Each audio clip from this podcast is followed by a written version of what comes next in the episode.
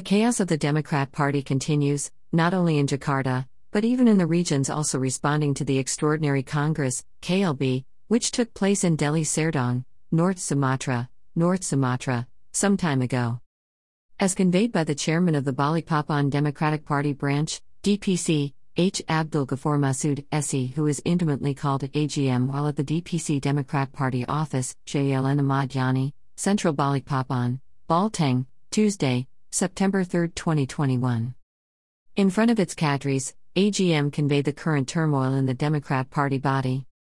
AGM assessed that the KLB did not reflect good democracy and did not educate young people throughout Indonesia. According to AGM, the existence of an outbreak has shown something bad and not praiseworthy.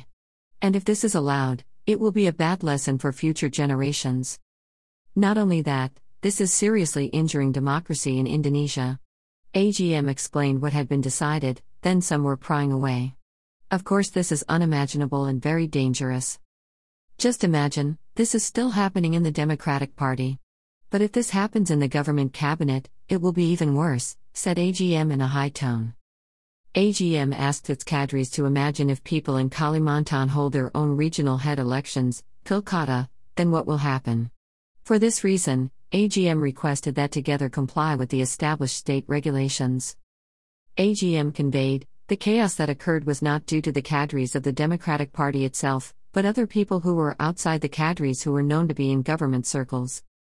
On this occasion, AGM invited its cadres to pledge support to the general chairman, Ketum, Agus Harimurti Yudhoyono, AHY.